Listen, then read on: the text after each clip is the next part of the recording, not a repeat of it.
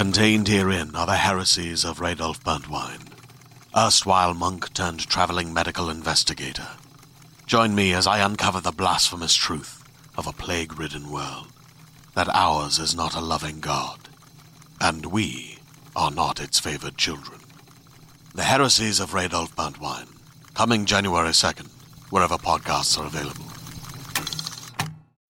Everyone, this is John Rocha, one third of the Geek Buddies, with this awesome ad for you. If you like this show and you want to make your own, and some of you reached out and asked us about making your own podcast, well, let me tell you about Anchor. It's free.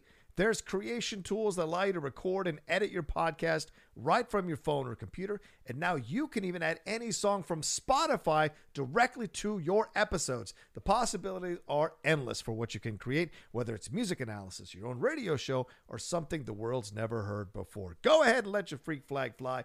Anchor will distribute your podcast for you so it can be heard on Spotify, Apple Podcasts, and so many more places. And you can make money from your podcast with no minimum listenership.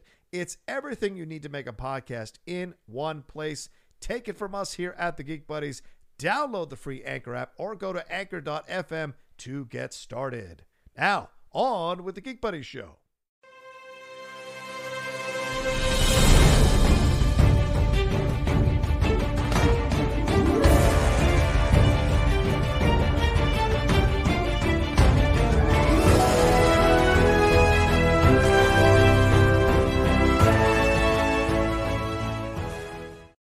Welcome, everybody, to another brand new episode of The Geek buddies.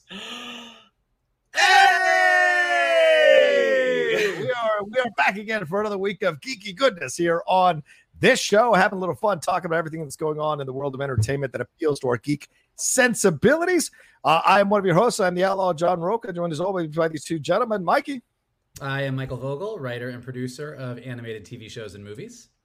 And on the end there, And this is Shannon McClung. I'm an animation writer and a television actor where you may have seen me on Brooklyn Nine-Nine, The Goldbergs, and Silicon Valley. and I hear auditionings are uh, auditions are ramping back up again. We may see you again in some new shows here in 2021. So exciting stuff for sure. And of course, There's- Michael's got a There is a show that has had me in twice this week. Wow. So, so Wow. fingers crossed. And another show, Mr. Mike Kalinowski was just at my place. We were reading for the same role, so Wow. we helped put each other on tape.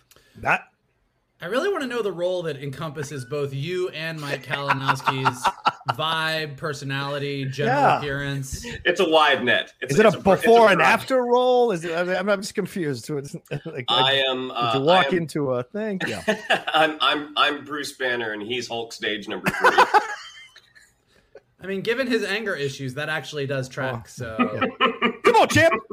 Indiana Jones, champ. Uh, yeah, good stuff. Uh, I've been follow- enjoying Kalinowski on Twitter with him and Brett Gilmore, PJ going at it over which is worse, Crystal Skull or Temple of Doom. And I retweeted. I said, "This is like comparing two piles of horse shit to try to tell me which one smells better. Like for God's sakes, they both suck. It doesn't matter." Temple Uh, of Doom does not suck. Oh, really? That's you like racism talk. in your '80s uh, uh, Mm. movies, do you? We're talking about two different things. If I we're don't. going to hold every single movie from the 80s that has any level of racism up, a whole bunch of movies are coming off the list. But Yeah. as a Indiana Jones adventure, Mm-hmm. racism of the time aside, I think it's a perfectly valid film and lovely. You're insane. You're an insane person you need help. Anyway, we're getting into things here today. Uh, for those who are, oh, hello. Look at that. Oh, nice, nice, nice. But I love Raiders and I love Last Crusade. If you just stop there, it would have been a perfect series. Um, uh, we're going to get into some things here. For those of you who are new, thank you very much for joining us here or on the podcast feed. Don't forget, we uh, do we have the show on the podcast feed as well. Let's say you uh, you're busy, you're caught up, you can't watch YouTube. You can always subscribe to our podcast feed, and the audio drops almost at the same time as the show drops on YouTube, so you can listen to it and enjoy it yourself. Almost Most most of the time. most of the time, I would say. most, yeah, most, of the know. time, for most people, we think. You know what? You just sit there and talk on a mic. Yeah, I gotta do it all work. I'm sorry. I let you down, Dad. I'm sorry I let you down, Dad. and we did find out that that, that technical glitch Right. that was not our fault. It wasn't. So, right. That's another thing, too. That's a great point to bring up here, Shannon. For people who have been tweeting at us about some of the issues with Apple, I did email Apple. They claimed that it was, uh, they did find it and they, it was not an issue at all. That there was, but of course, all of a sudden, people got four episodes in one day from us to catch up for the previous week. So clearly there was an issue on Apple's end. It looks like they've they've cleared it up. If you're still having trouble downloading, then please tweet at us and let us know, and I'll send them another strongly worded email about the situation. But it seems to be fixed at this point. All right, as I was saying, for those of you new, thank you so much for joining us here. For those of you who've come back every week, thank you very much for being a part of the Geek Buddies train. This is how it works. Each of us brings up geek news item. We talk about it amongst ourselves take a little bit of a break for our sponsors, and then get into our main topic. And our main topic is Batman and I hope you can hear that. Uh, some of the uh, Did certain. you just uh, really yeah. do that? Oh, oh. yeah, Whew. yeah, yeah. I don't know. It's been a long time. Anyway, yeah. So we're gonna get into all of that that's uh, going on in the main topic here, but let's get into our three uh, uh, geek news items. Who's first? Uh, I believe that would be me. Uh, this had been reported a little while ago as something that was a possibility, but Disney Plus and uh, Disney have officially announced that they have greenlit a Beauty and the Beast, uh, or I believe it's called Beauty and the Best, working title, eight episode limited musical series, which is a prequel to the 2017 live action Beauty and the Beast film, starring uh, Luke Evans and Josh Gad, who are reprising their roles as uh, Gaston and LeFou, respectively. And they're joined by newcomer Brianna Middleton, who will be playing LeFou's stepsister, Tilly. Uh, so this is coming eight episode live action miniseries music from alan menken who did all of the songs for the original beauty and the beast obviously egot winner um, so set in the iconic kingdom of beauty and the beast years before the beast and belle's epic romance this new series will follow gaston and lefou as they set off with lefou's stepsister tilly after a surprising revelation from her past comes to light sending the unlikely trio off on an unexpected journey filled with romance, comedy, and adventure. While the mysteries of the past are uncovered and the dangers of the present grow, old friends and new enemies reveal that this familiar kingdom harbors many secrets. Uh, and then Gary Marsh, president of Disney Television, said, For anyone who's ever wondered how a brute like Gaston and a goof like LeFou could have ever become friends and partners, or how a mystical enchantress came to cast that fateful spell, this series finally provide those answers and provoke a whole new set of questions. So that is coming. How do we feel about it? I'm gonna, I'm gonna let you guys take that one first. I have some thoughts, but uh, what, what do you Yeah. think of this uh, Gaston and LeFou prequel uh, from Josh Gad and Luke Evans? Shannon. Well, as a concept, I think the fact that Disney Plus is embarking on doing a musical series, Sure. um, a musical kind of period fantasy series, as a production, that sounds like a very grand undertaking. And based off of the Disney Plus programming we've gotten thus far, they're not going to skimp. They're going to pour a considerable amount of money into this. And sometimes we don't know we want something until we've seen it. I have not seen this yet. Therefore, I do not want this yet. It could come out. It could be. It could be fantastic. Like uh, I, I, might fall in love with this. But based off of my reactions to the Beauty and the Beast live action movie, I don't see that happening. This has nothing to do with the cast. I, I, I think Josh Gad is great. I think Luke Evans is great. Um, I, I am really curious to see like, oh, how do they do a big kind of Broadway musical series? Like, I'm really curious about this. Um, but at this point, um, if this were to go away tomorrow, it would not affect me one bit. Yeah, um, I kind of share your sentiment, Shannon, and I'm sensing I might share the same sentiments with Michael, which is a rarity uh, when it comes to these kinds of things. But I think overall, this does not strike me as exciting. This does not strike me as interesting because although Luke Evans was a great guest on, and Luke Evans is a great actor, and I enjoy watching him in a million things. Just saw him in in a in a show on BBC called The Pembrokeshire Murders. He's a fantastic actor. I'm supposed to not like Gaston. He's a dick. Why do I care about him going on this adventure with LeFou? Um, and I also think they're copping out a little bit by making his uh, big the actress his stepsister. God forbid they actually be married to be, you know, all of that you roll through. So I, I get what they're doing. Is you know, we want to inject some color, want to inject a woman, and I totally appreciate that. But does it have to be a stepsister? Why can't they just be like uh, uh, already married or what have you in a separate situation? I don't know. I just in my mind, I just felt it was a little weird. But I get it. You know, two different looks. You want to play that game. But overall, this doesn't make me excited to see this thing. I think it'll probably be pretty magical and it'll be fun. I haven't always been on the Josh Gad train. I do enjoy him as a performer. Sometimes and I don't enjoy him as a performer other times. Uh, and it's like Jack Black. Like I'm not always on the Jack Black train for whatever reason. I just sometimes don't always gravitate to that kind of look at me, look at me kind of humor. It isn't my favorite thing. But he was great as LeFou. But I wonder, are they going to lean into the homosexuality of this character, or are they going to leave it out in the cold and occasionally hint at it, as Disney has been prone to do in certain situations uh, in the past? So, uh, Michael, that's my overall thoughts on this. Yeah, so I think you guys summed up a lot of. I'll, I'll lay them out. I'll lay out the pros and cons. Uh, mm-hmm. Pros: some of the Disney, uh, you know, Cruella was delightful. Cruella, Emma Stone was great. It was a lot of yes. fun. Um, so is there a world in which they can pull this off? For sure. Alan mm-hmm. Menken doing the songs, giant plus. Like you say that Alan Menken is doing songs for a Disney project, and I'm automatically thinking, all right, well, at least I'm gonna like the song. So that's good. but when it comes to using Cruella as an example, there are certain Disney villains that we love to hate, and then there's certain Disney villains that we just hate, like Cruella, yes. Ursula, Maleficent. These are characters we love to hate them. Gaston is literally the world's biggest dick, and so yeah, he's a sexist. He's a misogynist. Yeah, yeah. Sorry. Trying to make him the lead, uh, the co-lead of a show is great. And Johnny, to your point, they made quite a big deal out of LeFou's uh, sexual orientation in the lead up to the live-action movie, and then we didn't really get much about that at all. I guess you know, subtextually, you could look at some of his lines and the way that he. Uh, fawned over Gaston and said, okay, that was the motivation. But if you're right. really going to do a show where they're the core relationship and you don't dive into that, I think that's a big minus. Um, the other part that makes me super, super nervous is like when Gary Marsh said, like finding out who, why the Enchantress made the spell. I said this on Twitter. I'm gonna say it again here. Mm if LeFou's stepsister ends up being the Enchantress, and every time that I go watch the original animated Beauty and the Beast and that opening comes in, I have to think in the back of my head, that's LeFou's stepsister. I'm gonna be real pissed. Yeah. Pissed. I don't want. I don't want it. I don't want it. Yeah. Um, so to Shannon's point, is this something that I could not know that I want, and when I see it, they pull it off, and I'm like, wow, they really pulled that off.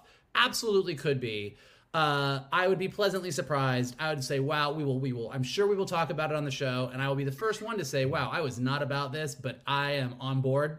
As of right now, the entire concept of seeing an entire eight episode series with Gaston and LeFou as the leads, not not my Disney basket, baby. Listen, if you're to be honest to the character that you presented us in Beauty and the Beast of Gaston, he is going to try to sexually assault LeFou's sister the whole fucking time all eight episodes, he's going to try to get with her. He's going to try to corner her. He's going to try to put her in a situation if he finds her attractive. It's going to be all of that, or he's going to be sleeping around with a bunch of women, making it really uncomfortable. So, are you going to have him learning the same lessons that he's tr- that they that they were giving him crap about like in Beauty and the Beast. That's the thing that's dangerous about a prequel. It's like, well, you presented me this character and you had this character go on a little bit of a journey, not necessarily an arc, but certainly a journey. And then at the end, he gets a comeuppance.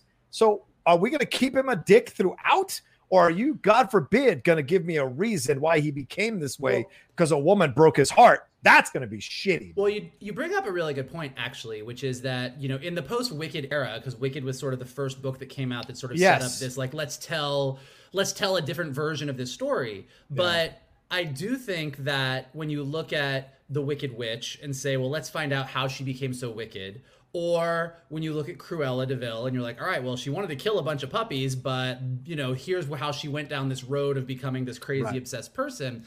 But most of the time, you're dealing with someone who's naturally an underdog in some way, shape, or form, and you build like that's how you build the story. Like Cruella was robbing in the streets with uh, Horace and Jasper. Wicked uh, Elphaba was made fun of because of her green skin. But when you look at Gaston, you're right, Johnny. Like when you break down who he is, like he's a sexist misogynist who, in the post Me Too era, like nobody has a lot of sympathy for. And yeah. so trying to build a story where you're like, well, here's why he was a good guy before he started getting rapey uh, is going to be a really, really hard. Like it's like, mm, okay, that's why he's rapey. I guess cool. You know, yeah. that's that's a really hard one to to uh to sort of go back and rework and make sympathetic. Like I I, yeah. I don't know that that's possible, and I think the more that you alter the story to try and do that, you run problems. Now, maybe Gaston is still going to be the big villain here. Maybe this is more of a LeFou story, and you see why he followed Gaston, and Gaston will still be the bad guy, and then maybe that'll be great. So it, it is really what Shannon said. Like, there's no telling.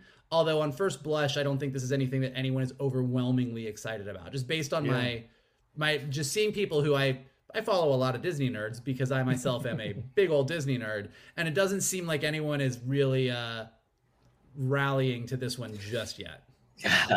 Shannon, this is a Han Solo situation. It feels like nobody asked for a prequel for this situation. A lot of people didn't ask for a solo movie, and so you're like, is this? Eh, you know, eh, we rarely, rarely, like Michael said earlier, like you know, maybe they might surprise us, but that rarely actually happens once the public is not on board with some casting decision is something else. An overall project, it's rare when a public comes around and goes, "Oh, I guess we were wrong. This is something we didn't want. We just didn't know we wanted it." I mean, I'll push back on that slightly Okay. because I mean, I'll I'll always reference the original, the Charlie's Angels, the McG Charlie's Angels. Like Right. all the stories throughout production um, were, were that it was going to be a train wreck, Mm. and it came out, and it was it was actually really great. So I'm not No, saying I'm that not- that's what's going to happen with Beauty and the Beat or the prequel, Right. Right, right. but but yeah, I mean.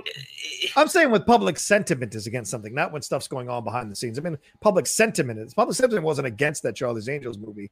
The, the whatever drama was on the set was on the set. I'm saying public sentiment is against this. It seems like as Michael's is highlighting here. Yeah, but I also think in the age of social media, like I think I think public sentiment would have been against Charlie's Angels Right. if Well, if those stories. It certainly because- was against the Kristen Stewart one. It certainly was against Chris. That's a fair point. So, Ooh, yeah, that was not a good movie. Well, and to be and to be fair, and to be fair, I don't feel like this is a uh like with the solo thing, particularly when Lord and Miller were removed and everything happened. Like there was definitely public sentiment was I don't agree with these choices. I don't know that Star like I I I think this is going to be bad.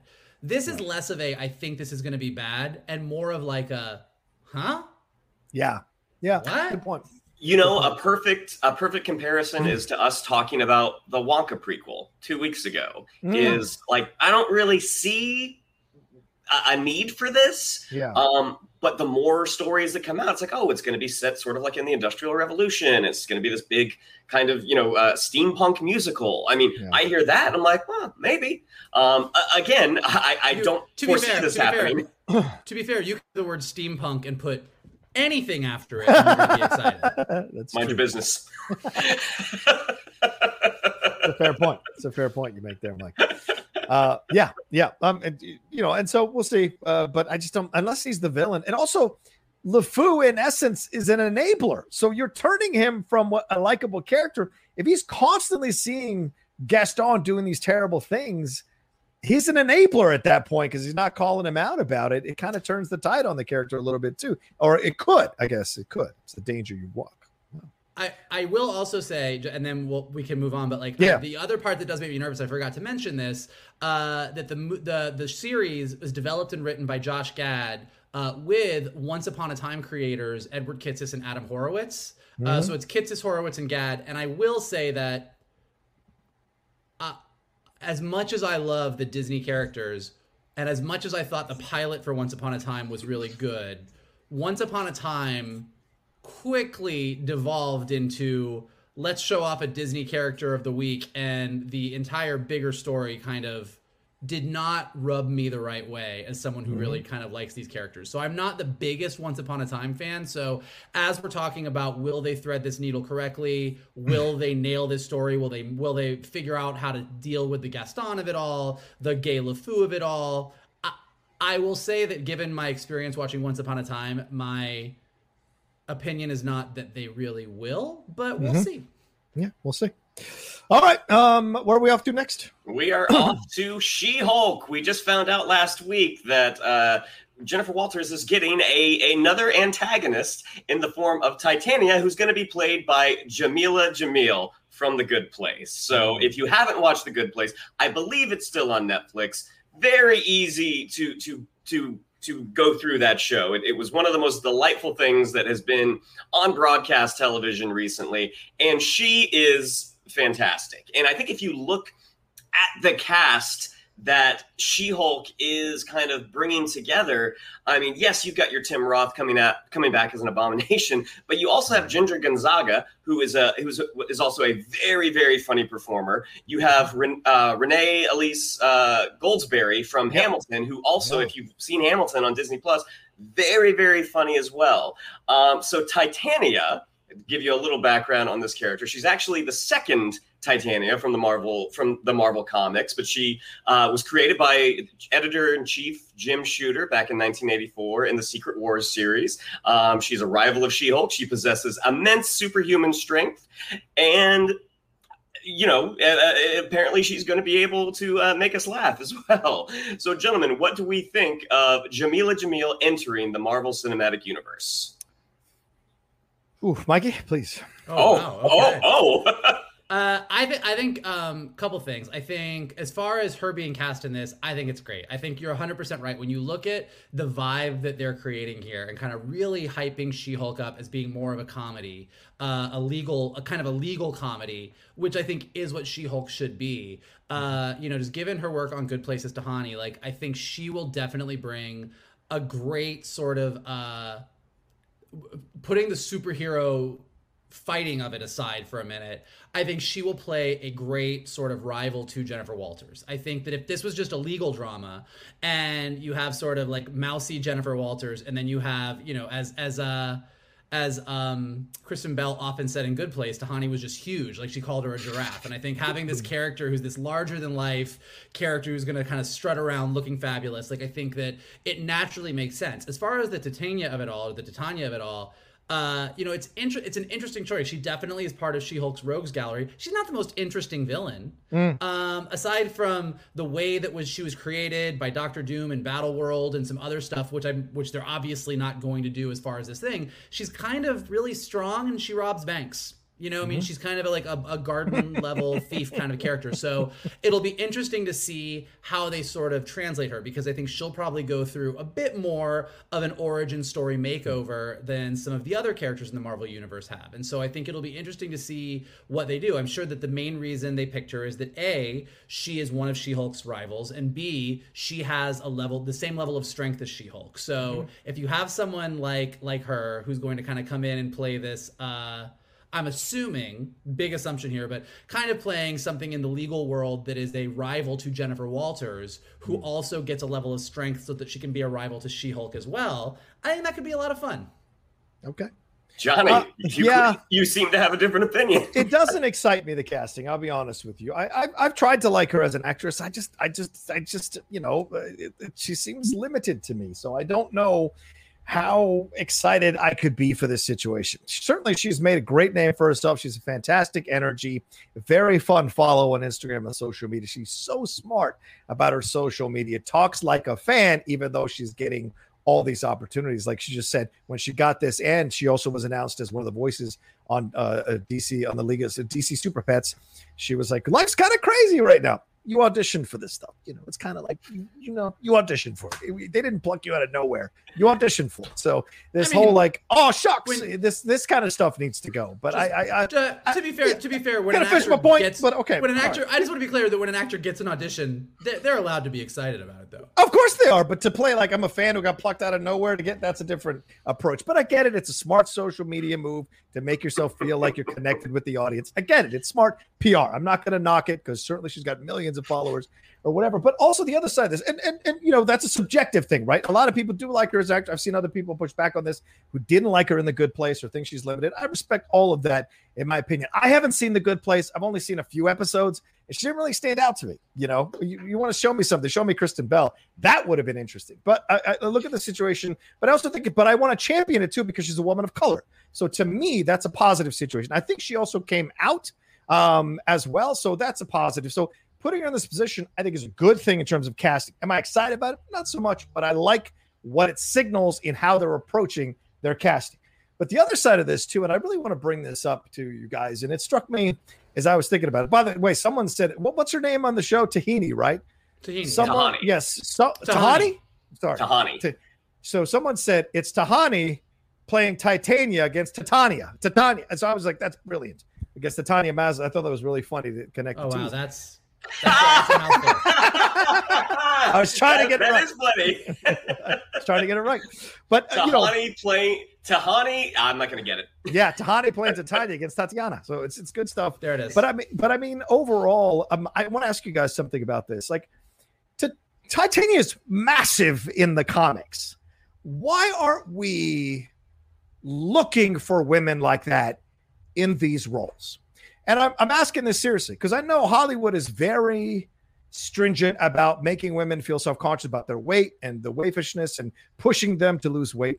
Well, let's break that. And how do we break that? And this is what I think is so damaging about the Gina Carano situation. She did it to herself, but she symbolized a, a change, a possible change in casting and bringing in women who have normally been kicked out of Hollywood because of their size or their looks or their girth or you know m- you know they've been accused of looking like men all the terrible shit.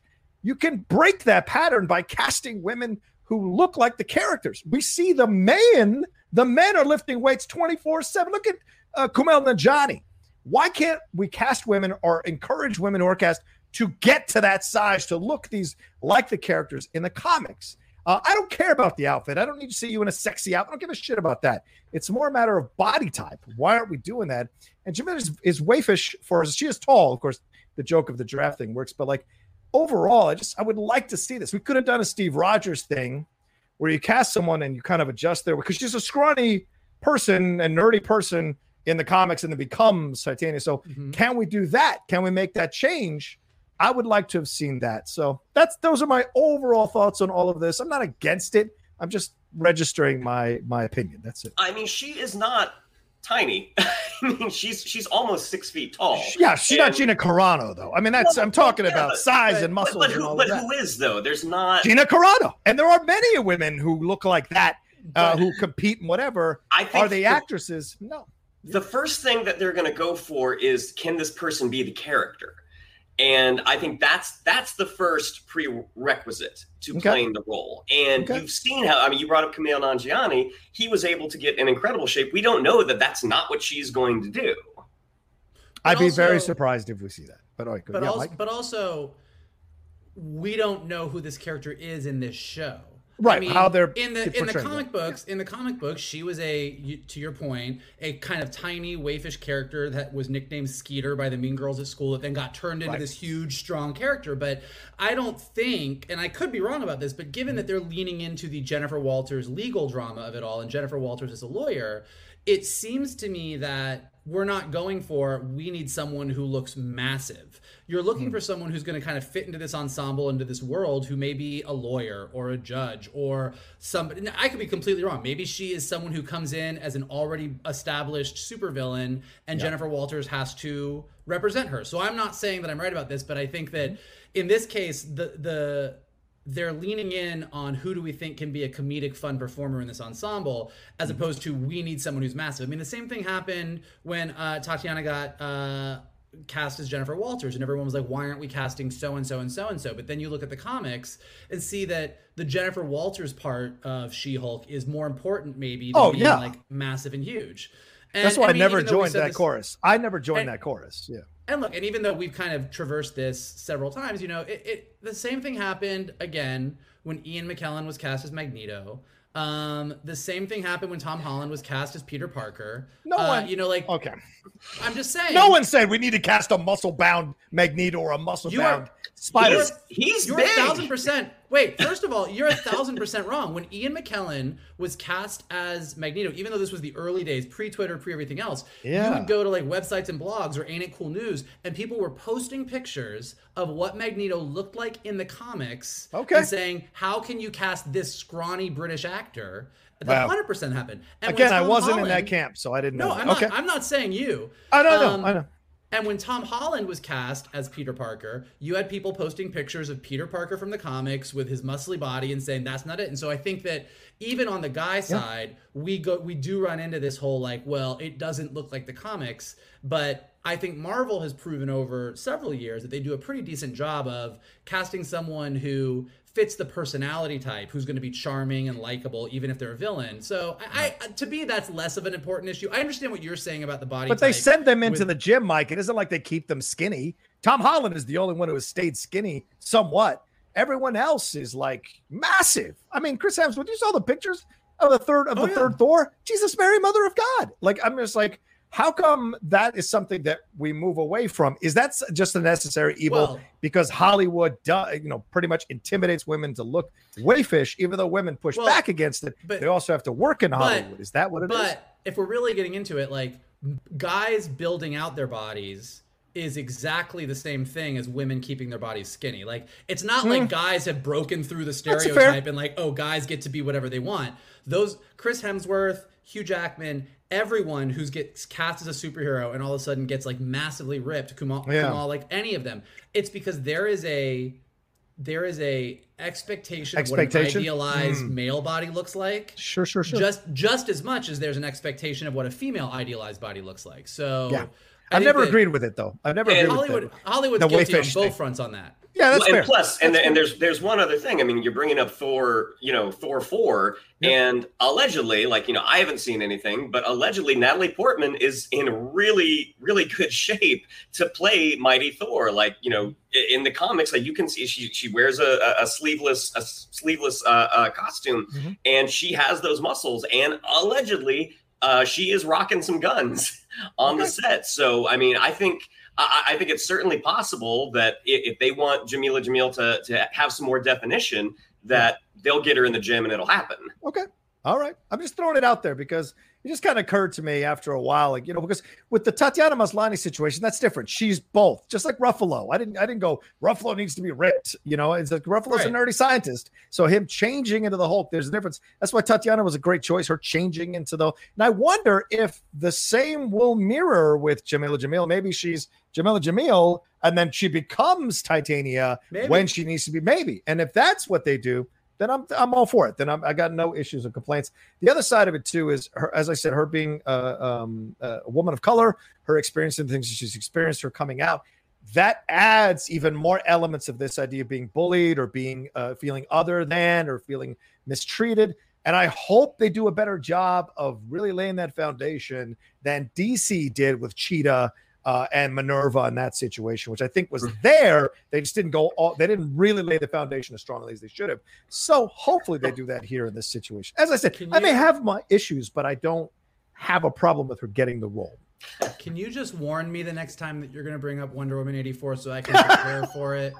It's just I almost, it just it struck me really hard. I don't I sometimes I, I try and pretend it didn't happen. So when you bring it up it just hits me in the side of the head. You just need to give me a little warning next time. What's your wish? What's your wish? yeah, Oh, anyway, all right. all right, let's movie, uh it's the movie that gave me COVID. let's give you COVID. You're right. I saw it. I saw. I watched it. I watched it in my friend's backyard. We were all socially distant. The next morning, I woke up. I had a sore throat. COVID. You do the math. socially distant. I did the math and I put socially distant uh, in there in the X squared category. I put socially distant right in that math. So anyway, let's move on before we get in trouble. It, it looks like that's coming out next year from what we were seeing. in 20, 2022, yeah. Okay, so Moon Knight's going to be a busy year. 2022. Moon Knight's coming out, uh, and a number of other Disney Plus series. So it's going to be exciting for sure. Uh, let's move on to this situation. I want to spend too much time on this, but I, I, I appreciate that you gentlemen allowed me to put this on the rundown here. I want to talk about this in the Heights situation in the box office. It's been kind of infuriating me over the last few days. Some of the takes and some of the quote unquote analysis that I've seen about this. For those of you who don't know, uh, the predictions for In the Heights, uh, the musical from uh, John, director John M. Chu, uh, co-written by Lin Manuel Miranda, based on the uh, musical Broadway musical he he uh, was very successful with. Um, it was projected to make twenty million dollars. It only made eleven million dollars, and all the analysts have been trotting out the same tired old takes. Oh, uh, the trailers didn't do anything for the marketing was terrible. Uh, you know, th- there's no stars in it. Uh, people don't like musicals. Uh, there's no villain. Uh, there's no standout song. And um, I, I, I, I am very upset about this because the one thing they're not saying, and this is my belief, really believe this, is I think racism played a distinct part in this on both sides of the political spectrum, liberals and and and conservatives. I think people didn't want to go see a Latino story.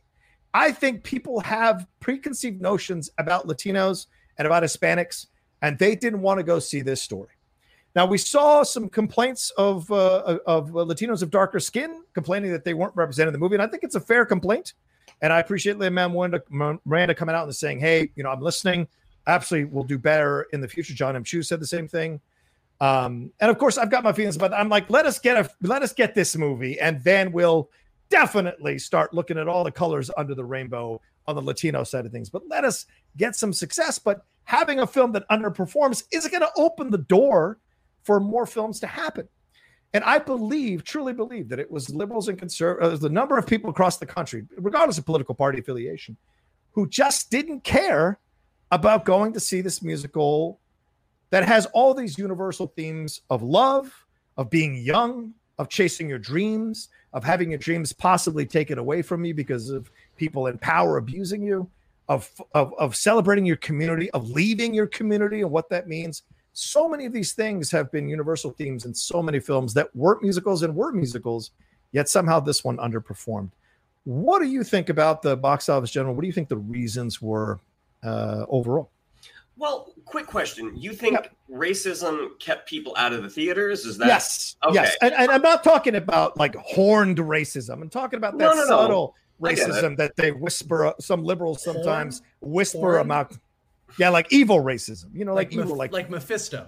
I'm not going with Mephisto. That's your thing. I'm not touching that. but but I just think not not not that kind of overt racism that you yeah. see from the MAGA crowd sometimes. I'm talking about even liberals who whisper their racism to each other when they're amongst each other. That kind of thing. I'm not going to see that movie. So my, That's my, my, my, thought about that is is I, I don't necessarily agree. Like I, I don't know of anyone that didn't go see it in the theaters that wanted to go see it in theaters. Um, uh, I, I, think part of it is it it's a musical. Uh, theaters are are just opening back up still. I mean, you look at Quiet Place made a hundred million dollars, bud. Yeah. Uh, okay, bud. I'm just saying. a, a, horror, a horror movie. opening up. A, no, a horror movie is different than a musical. And if you look at The Greatest Showman, that had a huge movie star in it. It opened in more theaters with less mm-hmm. money than In the Heights did. Yes. And it went on to make over $400 million globally. I think the true test of In the Heights will be the legs that it has. And typically, uh, uh, mu- that's what happens with musicals. They may not open huge, but they stick around for a long time. Universally, it has been praised. Everyone says this is a great movie. Yes, Just they because- did just because people didn't go into the theater right away doesn't mean that it is an out and out bomb. I mean, again, that people wanted to say that about Greatest Showman, and then it was yes. it was in theaters for six months, which nowadays that is unheard of. Do you so, really believe that's going to happen here? I well, I don't know. I don't know. I, I, mean, I believe it won't. I believe it won't. Well, I mean, only time because of racism. Yeah, go ahead. Oh, I mean, only time will tell. But okay. but also, it was available on HBO Max. I think there's probably a segment of the movie going population that doesn't understand that a big musical like this is probably designed to see on a big screen. I mean, people might might save their big screen dollars for, for Godzilla versus Kong. Like they want that spectacle. They may not understand that these uh, these choreographed numbers are meant to be seen on this gigantic screen. Um, again, I think it's just gonna it's just gonna it's just gonna take time. Honestly, that's that's okay. what I think. Okay, Mike. Uh, I think a couple things. One, I don't I don't know that racism didn't play a part, but I don't think it was the only reason. Um, I was reading that even in some theaters that were predominantly Latino, uh, yeah. on the weekend that In the Heights came out, uh, Latino audiences went to go see The Conjuring and Quiet Place too more than In the Heights. So, mm-hmm. you know, the part of the issue is that even the Latino community did not necessarily come out to see In the Heights in the way that. Uh, the Asian community rallied behind Crazy Rich Asians or the black community rallied behind Black Panther. So that mm-hmm. does play a part of it. Now, do I think that there's some people that are like, I don't want to see this movie about dreamers and Latinos. I, this is not my thing. I think that's absolutely 100% true. I think that is accurate. But I think there's that that can't be all that there is because there's an equal number of people that do, despite uh, any sort of underlying racism like would go support that movie and so i think that i think the people that know of in the heights went to go see it i think that the, the other challenges in addition to potential racism that there are. I don't think that HBO Max played a huge factor because from what No. I've heard from some internal sources, it's done just as bad, if not worse, on HBO Yep. Max as it did in Yep. theaters. You know, I heard from one one some one person that I know that works over at HBO Max uh, said that as bad as you could think of it as a flop, it was worse internally Mm-hmm. as far as the numbers there. So I don't think it's a matter of people, and we've seen with Kong versus Godzilla and other things that you can have a movie on streaming and it still does really well in theaters. I think that part of the issue is that in the Heights, I know in the Heights, I'm I'm a huge fan of the musical. Yep. I've been excited about it. I think that it's hard to tell somebody what In the Heights is about as a movie. All by aside from it's about the Latin experience. It's about the Latin experience. It's about living in Washington Heights. But the story is kind of I don't mean this in a bad way, but it is all over the place. It's about it's it's about a bunch of different characters doing a bunch of different things, but the, they not having an antagonist, not having a drive. Like you say, go see Wicked. What's it about? It's the origin story of the Wicked Witch. Got it. Go see The Greatest Showman. What it's about? It's about P.T. Barnum. Sure, it doesn't have anything to do with P.T. Barnum's actual life, and it's all fiction, but it's about P.T. Barnum. Sure. Um, cats, dancing cats. Uh, you know, like in, in the Heights, it's hard to say this is what it's about in one sentence. It's hard to I can. get it. I can. Very What's it about? easily. Very easily. Four young dreamers and their desires to either get out of the uh, of their of their community to pursue their dreams or bring their dreams to life and pursue love at the same time in their relationships. And you know who the villain is? The systemic racism within this country. That's what the villain is. And it's very prevalent throughout the whole fucking movie what the villain is. Uh, and so this is you- people copping out with this stuff, or people not- saying there's not a standout. I'm not saying you. I'm saying there's not a standout song. There's ten great songs in that musical that could easily be the standout songs. Problem is, most of them, or some, a lot of them, have Spanish words or in Spanish, and so maybe you don't connect to them. And I just wonder about that. How many people went to see Hamilton because they're massive history buffs? Like that's the thing at the end. What makes the difference here? I'm But- really trying to figure it out. Well, but part of the difference is, I mean, I saw this as an analogy. I don't think it's completely appropriate and apt, but Hmm. in the Heights, definitely put Lin Manuel Miranda on the map as far as Broadway goes. He Right. won Tonys, he won a lot of things, but he didn't become the household name that he is today. That happened with Hamilton. Hamilton Right, right. was a lightning in a bottle. A the level of a level of success that most musicals never attain except for a handful. And someone said making the movie version of In the Heights is the equivalent of turning American Graffiti into a musical after Star Wars became successful. It was it was Lin Manuel Miranda's work uh, warm up act to Hamilton. Yeah. Um, and I so I think, and but like even just going back for a minute to your sentence, your sentence about what In the is about is correct, Hmm. but it's not the thing that like gets people to turn heads and run into a theater. Like the musical, the, the rap musical version of Alexander Hamilton and Our Forefathers is a very clear pitch. The Mm-hmm. here are four characters who some of them want to get out of the barrio, some of them don't want to get out of the barrio. All of them have little dreams. They're trying to bring them to life. They can't bring them to life because systemic racism is the big bad guy isn't necessarily the hook that you go into pitch to people that go, "Oh, I got to go see that one." And Mm-hmm. I'm saying that as someone who I love In the Heights. I Mm-hmm. loved the I loved the musical. I loved the movie. Yeah. I think it was great from top to bottom. I think John Chu did an amazing job. Like I think Yes. every performer in that movie was amazing. I think there's some breakout stars in that cast. So I, this is not me dogging on the movie at all. Um, and I and I do not disagree with you that there are definitely people out there that did not want to tune in or go to a theater to see In the Heights because they don't relate to Lat- to the Latin experience or they don't feel like that's their kind of story. I, I'm not disagreeing with you at all that that's true, but I don't think that that fully accounts for why it did not make more money. Even just given the Latino community coming out in droves to see the movie, should have it should have done better than the 11 million that it made. But that's that's weekend. you. But I'm gonna, I'm gonna school you on something, and as I'm gonna tell you straight up, as a Latino, Latinos turn on other Latinos. Latinos can be racist towards their own people, towards the different countries they come from. They're, they just because Latinos didn't go out, it's 80. I mean, that uh, New York, I was reading the article, LA Times, that New York, 40 percent. That was the overall number of people of Latinos that went to see this movie for the ticket buying situation. So that's a part of the racism too. Hey, I'm not Puerto Rican. I don't want to see a story about Puerto Ricans. I'm I'm Brazilian or I'm South American or I'm Mexican. I don't give a shit about that. That happens within our community in large numbers. It is a very difficult thing in our community. That's why you saw these people coming out and saying, "Hey, where are the darker skinned Latinos in these movies? In this movie, where are we?" And that's that anger that is always there. You know, it's never enough no matter what we do. It's one of the big reasons why we can't come together as a community because we end up fighting amongst each other about who should be, you know, who's the actual, you know, real Latino country, a real Hispanic country. It's incredibly frustrating. And so it's not, I, I, do you know how many Latino fans or Latino people who hate me in the Schmoedown? I can't tell you how many Latinos have reached out to me in Spanish to complain about me as a person, not as a character, as a person.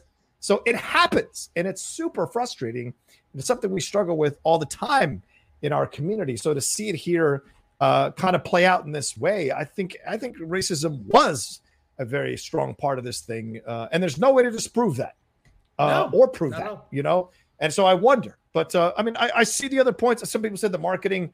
I thought the marketing was excellent. They spent twenty three million dollars I don't think, yeah, yeah, I don't think you can blame the marketing. I mean, they marketed yeah. the shit out of that. They movie. really did. It was, it yeah. was everywhere. So I, I don't. I think that Warner Brothers did a great job marketing it. I think leaning into John Chu as the director of Crazy Rich Asians and Lin Manuel Miranda as the mind behind Hamilton was super smart. I think that was definitely the way to go. Look, I think the other good part about this is the movie, from a review standpoint, has it's like at ninety seven percent on Rotten Tomatoes. Like this is this is, is not it's not a matter of uh, critics loved it and audiences didn't, or vice versa. Right. I mean, this is right. very much a if you go watch the movie, chances are statistically you're really really really going to like this movie. Yeah. yeah. It was just that people didn't go see the movie. Do you think they should have put even though his role was very small, do you think they should have put Lin-Manuel Miranda on the poster? Lin-Manuel Miranda is on the poster. Right. He's and his name is corner. on the poster. Yeah, but bottom left corner. I uh I, I just saw the one with Anthony Ramos and Corey Hawkins and the, the two that, gals. But that, that's the thing at the other, uh, and, and I know we got to move on, but like this idea of no stars, plenty of fucking films have succeeded with no stars. Plenty of films have succeeded. I mean, who the fuck knew who Roberto Benigni was? And then he comes out with Life is Beautiful. Only in Italy did they know him. And then he wins the Oscar. Or uh, Jean Dujardin from The Artist. Nobody fucking knew these people. They went and see these movies. So that's the thing at the end. And this is a, this film should be nominated for a Best Picture. It is that kind of quality of a film, in my personal opinion. And so it's like the plenty of films. Who knows Billy Bob Thornton until Sling Blade came out? This idea that not having the stars doesn't sell movies is a bunch of horseshit. It's if people want to go see it, why didn't people want to go see it when all the reviews have been stellar? The marketing is great. What's the real reason? And to me, I dig underneath, and to me, it's an ugly truth that is whispered about uh, and oh, and yelled about on one side of the political spectrum and whispered about on another. But I think that's part of it, or a big part. I, I, I don't think you're. I mean, whether whether that's the big part or the overriding part, I think all the other reasons to to what you were saying about the article and what Shane mm. was saying, I think those other reasons are also valid. Like musicals. Yeah are are tougher sells. Musicals do better in the winter than they do in the summertime. Like and yeah. and we are living in a weird time where people are just going back to the movies. They're definitely going out to the movies they really want to see. So I don't think that yeah, that's the that's sole reason saying. either. But yeah, I think yeah. that all of those things combined with what you're saying, which is mm. people either actively not wanting to support a film uh, about a Latin community or just feeling like this is not my movie or I don't really know what this is about or I don't know that I want to see this, which is also a level of not understanding what it's about in racism in some ways as well. Mm. Um, it all sort of combined to make this movie that everyone who's seen it loves not do as well. I'm with Shannon that I hope it has long legs. Uh, Me too. You know, as, I, I as, hope it does as, too as Abuela Claudia says, paciencia y fe. Let's just be patient have faith. Let's see how it goes. Uh, but uh, but yeah, so we'll yeah. see. We'll see. We'll see. All right. Well, I just wanted to have. I trust you guys' opinions very much, so so I like to have a discussion about that kind of thing. So hopefully you all uh, enjoyed our discussion on this as well. So let us know in the comments section what you think about what happened and uh, uh, what you think was the reasons for that as well, and anything we talked about on the first section of the show. Let's take a quick break. We'll get into our main topic, where Michael's going to school us on Batman's activities. We'll be right back after this. Bum, bum, bum,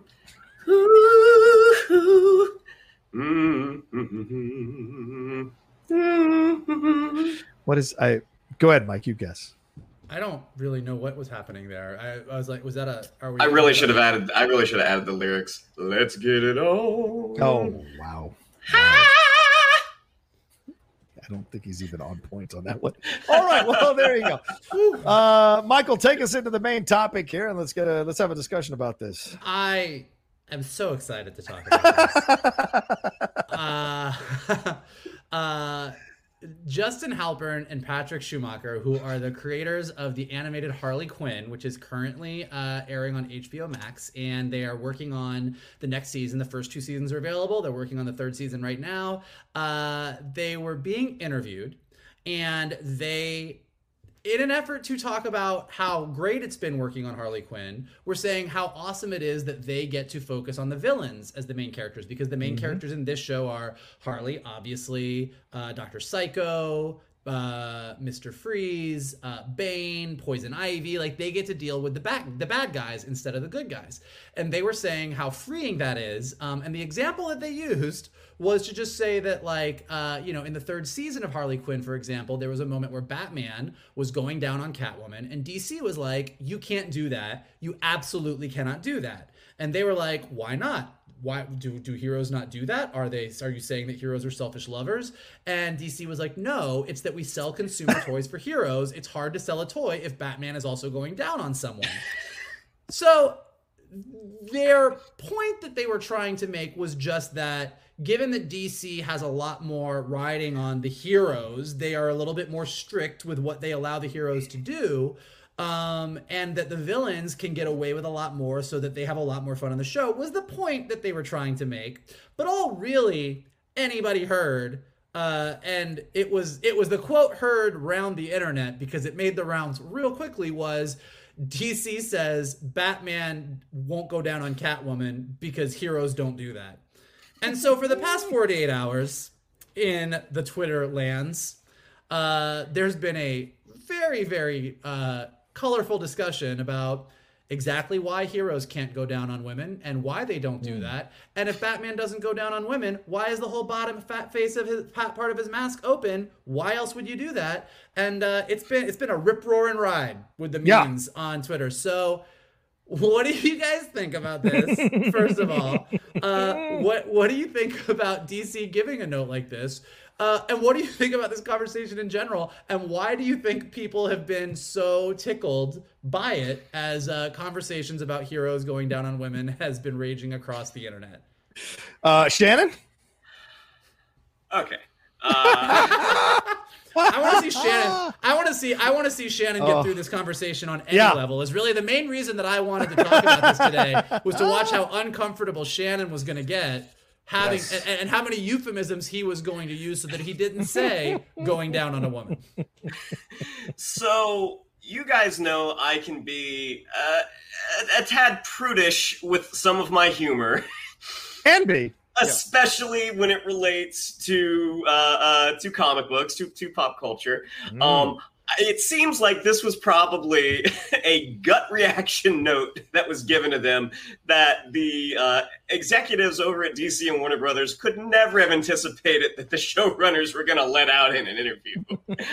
um, so Harley Quinn as a show, I mean, I was a bit iffy from on it from the beginning because I was just like, I, you know, I don't know if the comedy's landing, but also I'm like, this is on a service that is easily accessible by kids. I don't know if this is like the the best thing to do. Um, after watching the show, I'm like, my God, that is it is really really funny. Mm-hmm. Um, I still am kind of like, I don't know if kids should have. kids definitely shouldn't be watching this show. You need you need to you need to be a little older. This is an R-rated show. Mm-hmm. So the idea uh, that Batman does not uh, uh, orally gratify his partners, oh. I think is uh, probably not accurate. I, I, I, would get the sense that he's a man, he's a, a robust and um, probably oh. quite quite skilled in in in in. Oh man, you guys have really got me on the spot. Woo, let's do it. oh, this is great. I wish I I wish I had oh. popcorn right now. This is no, keep going. No shit, this is fantastic. Keep going.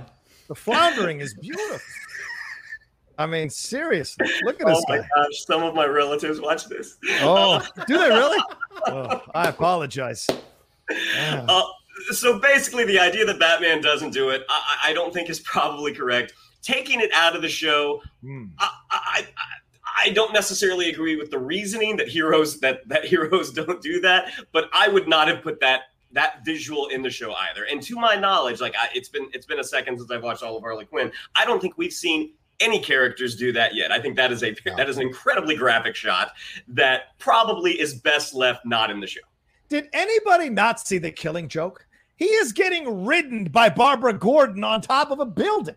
What the fuck are we talking about? Like to me, that's yeah. I know it's a terrible. I agree. It's a terrible animated film.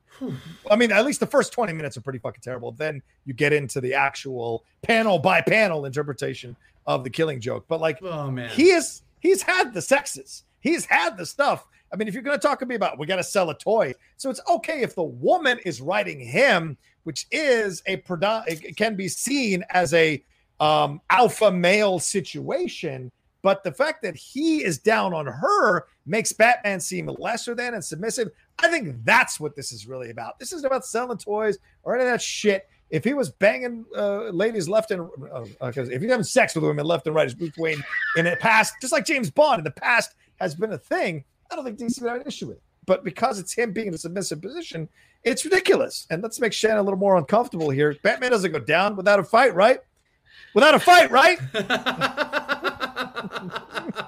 this one here, Batman proposed to Catwoman. You know he eaten. I will eat it. No, that's why she left him at the altar. There's a little, t- little Tom King. And this one I think is my favorite one. Take me down to Gotham City where the justice is done and the Catwoman is pretty. I love that. So, you know, these are the things that you see the great memes. I love the creativity of people on the internet when they go down this, but this is such a ridiculous situation. That being said, though, I get it from the studio's point of view because they're very precious about these characters. They're very precious about the branding around their male superhero characters. They're very precious about this shit.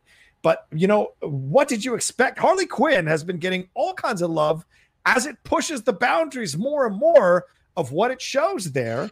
And so, why wouldn't they open the door to this possibility? It's their Batman on their show that does this it's okay apparently for all the other characters to do the weird shit that they do on the show uh, or do the stuff that they do on the show or be open with their sexual sexuality but somehow batman going down on catwoman is an issue it just seems weird i wonder if they would have the same issue if catwoman was going down on batman i wonder if there would have been that kind of or, or would they have defaulted to what michael said well she's technically a villain so it's okay no, I, I, think I think 100% that would not have made it into the show either. Really? that, that is that okay. is my guess. That is my guess. Well, couple of, like you're when you talk about how graphic of an image i listen as adult as harley quinn as a series is i don't think that the issue was that they showed Batman going. Oh, of course not. Well, like you would see his was, head in it was in service. It was in service of a joke. I would imagine. Mm. In typical, this is the way the joke works. Ah. Catwoman is talking to somebody on the phone or talking to Harley or doing something and says something, and then Batman's head comes up, and that's the joke. I mean, right. I don't think that this was an issue of we're not going to have this graphic sexual oh, moment. Oh no, of course, not, show. of course not. Of course not. Uh, but I think even the implication it's in not a, a jokey way it's not a kid show. Yeah, not a kid show. Not a kid show. I mean, what I let, your kids I mean, watching? I mean, I'd let my kids watch it, but that's just me. um, but I think that, uh, but I think that the point being, the point being that this wasn't an issue of like they were gonna like show graphic nudity or a sex scene. Right. Like, right in right. the tone of Harley Quinn, that w- it would have been done for the joke that Batman Batman's head comes up and Selina Kyle says, "No, you're not done," and he goes back down, or something along those lines.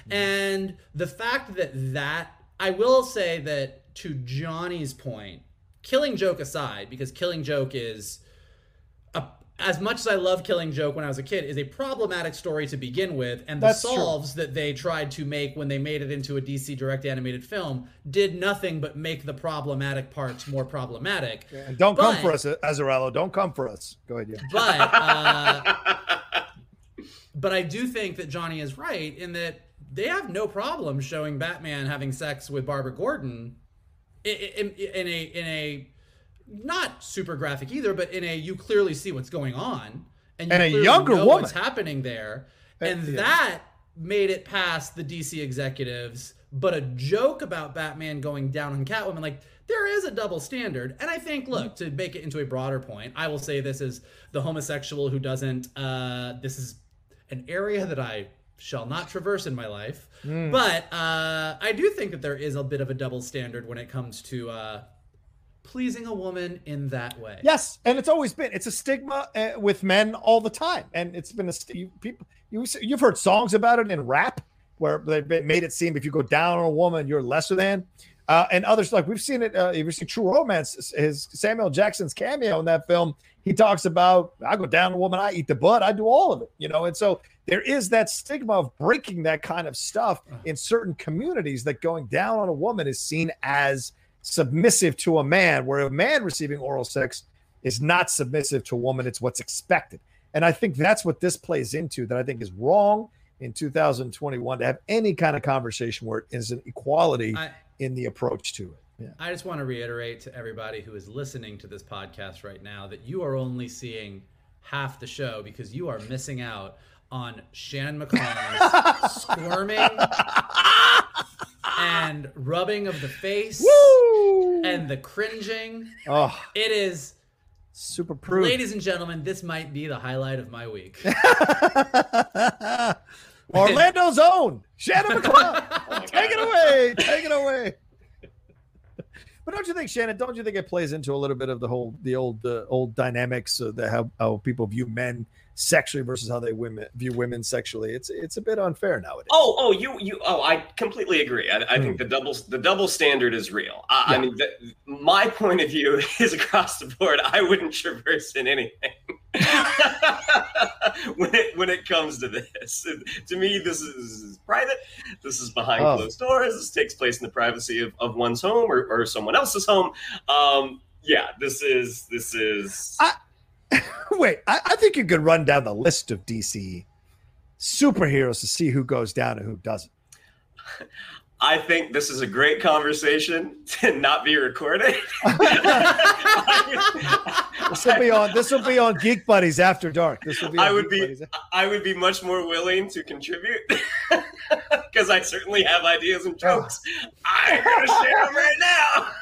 You know, Booster Gold goes down. You know, Booster Gold goes down. Oh, listen. Uh, I think I think if you're a real hero, you always go down. That's, that's a fair point. Absolutely. That, that's what I think. That's um, please your woman, son. Yeah. I do.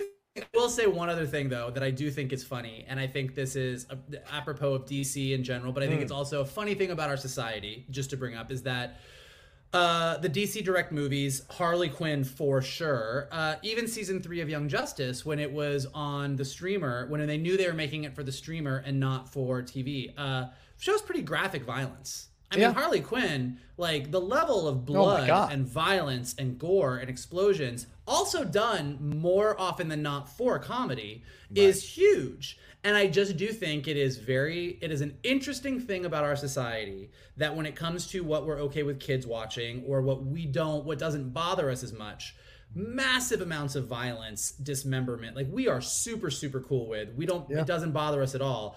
But boy, you start talking about like a man going down on a woman or something of a sexual nature, and you see people just get their butts clench real, real hmm. tight, real, real fast and it is something that I think, yeah, I mean, Shannon's butt it, it, is, it has, like this. It hasn't been unclenched for the last yeah. 15 minutes. He's elevated three inches off the chair right I'm, I'm, I'm, actually hovering right now. Yeah, yeah. This is, this is the first time he's ever been taller than both of us on screen while oh, sitting God. down. I mean, it's incredible. Yeah.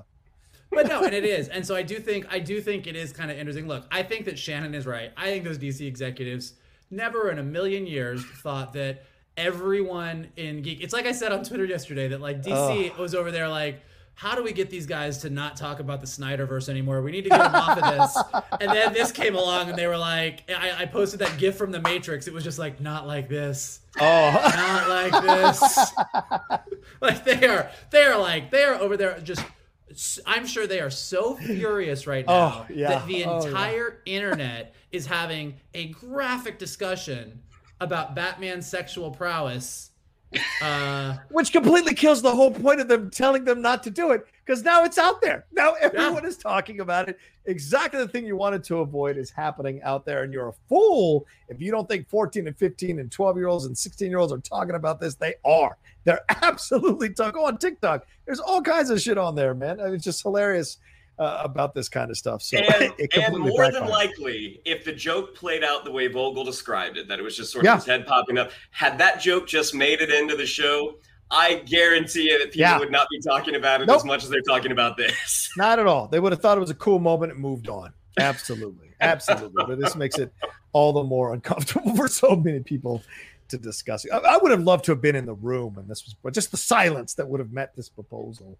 I would love to have been in the room, snickering in the corner as DC executives were just like mouth wide open, pens dropped on the table. oh, you, I uh, don't, no, no. I like that.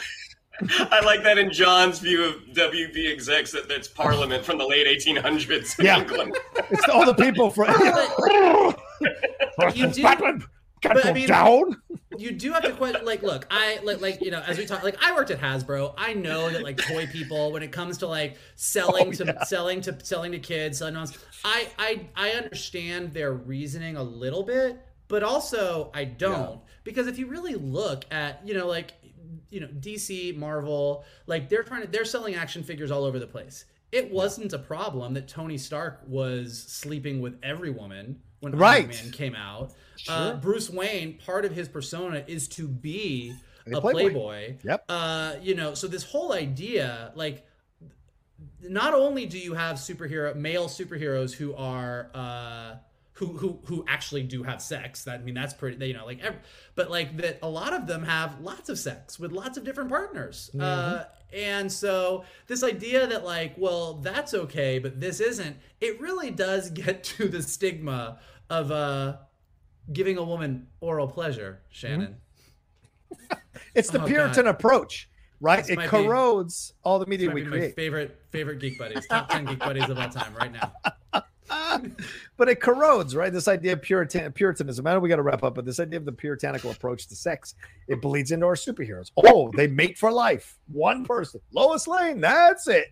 Uh, you know, it's that kind of thing. Black Canary, that's it. You know, it's you see that and just like, well, no, that's not actually true. And it's okay to have multiple sexual partners. You're trying to figure out who you are as a person and where you're going and who fits and who doesn't fit. And that's that makes you a human being, uh, you know. So uh, that kind of stuff hopefully needs to stop uh, at some point because it also by having them be that way, you're implying that that's what you aspire to because superheroes are supposed to be stuff you aspire to. So you're essentially saying if you sleep with a lot of women or sleep with all men, you somehow aren't worthy to aspire to that. And that shouldn't be the way that things go down in a subconscious level. I'll tell you one thing. Yeah, yeah. I bet Plastic Man is great. Oh, yeah. Plastic Man is great. A like threesome with choose... Plastic Man and Elongated Man, that's a long night, but that's a long I night. mean, for me, yeah. For you guys. Oh, okay. That's, that's, not your that's not your jam, but like whew, I'll, I'll take it uh, figuratively and literally. Yeah, you'd be a Chinese. you'd be a Chinese finger trick, that's for sure. Uh, all right. Anyway, let's. Uh, I had to break you. I had to break you. I had to break you, and I did. All right, let's wrap it up there. Thank you all so much for watching this episode of Geek Buddies. Uh, we appreciate it, Madeline. We hope we haven't assaulted your puritanical ears, and if we have, we apologize. Uh, it was all in jest and fun, uh, and we hope you hey, you haven't lost you as a fan or a listener to the show. Uh, Shannon, what do we have to tell? Yeah, if you'd like to follow us on social media, on Twitter, it's at geek underscore buddies, on Instagram, at the underscore geek underscore buddies. If you'd like to follow me on social media, on Twitter, it's at Shannon underscore on Instagram, at Shannon the Geek Buddy. If you'd like to follow those two heathens, uh, Mike Vogel is at MK Toon. If you'd like to follow Mr. Rocha, it is at the Rocha Says. Thank you. Mikey? Uh, if you if you would like to listen to more race theory from John Rocha and sexual tips on how to please your woman from Shannon McClung, we want you to keep listening to the Geek Buddies. Uh, and for us to keep doing it, here's what we need you to do. We need you to smash that like button below. Uh, definitely oh, smash. subscribe to Johnny's. Oh, oh boy! Smash it! Just smash that like button. Mm. Uh, subscribe to Johnny's Outlaw page. Leave us comments below. What did you think about today's episode? what do you think about Batman being a lover? And what do you think it means to be a hero in bed? Uh, yep. Let us know in the comments. We'll love to check that out. And uh, if you are listening to us on Anchor or Spotify or Apple Podcasts, I apologize that you did not get to see Shannon's face this week, but at least you got to listen to us and definitely leave us some comments there. Uh, rate us, give us some stars. It always helps us go up in the rankings. And as always, the best thing that you can do is retweet this video, post it to your friends, put it on your social media pages, let your friends know about Geek Buddies, have them come and join the conversation, uh, and tune in next week for another week of Geek. There you go. As Shaggy once said, Mr. Bombastic, Mr. Lover Lover. All right. Thank you all so much for joining us. Uh, we'll be back next week with another brand new episode of the Geek Buddies. Also, don't forget, we've got Loki spoiler review that's coming out. We got Bad Batch uh, reviews coming out with Laura Kelly. Emma Fife joining us for the Loki. Laura Kelly joining us for Bad Batch. We're combining episodes seven and eight of Bad Batch, so that'll be out later on this week as well. Loki dropping tomorrow morning. If you're get, if you're watching us when we drop this on Wednesday night, we are dropping it Thursday morning for you all to enjoy all day on Thursday. Don't forget about that. All right, we'll talk to you next week with another brand new episode of the Geek Buddies.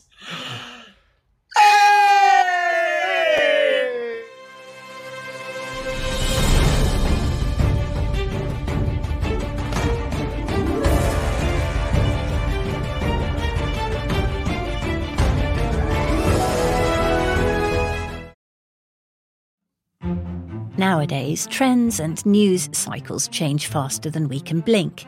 But there are some things that withstand the test of time. And if you're looking for a connection to something timeless, and maybe also a glimpse of life at a slower pace, I believe everyone can relate to the very human experiences explored in Jane Austen's novels. And that's where I come in. My name is Alison Larkin. I'm a writer, comedian, and narrator and host of the Jane Austen podcast with Alison Larkin. I spent a lot of my childhood in the part of England where Jane Austen lived and wrote, and now that I live in the States, nothing gives me a sense of homecoming quite like narrating her books.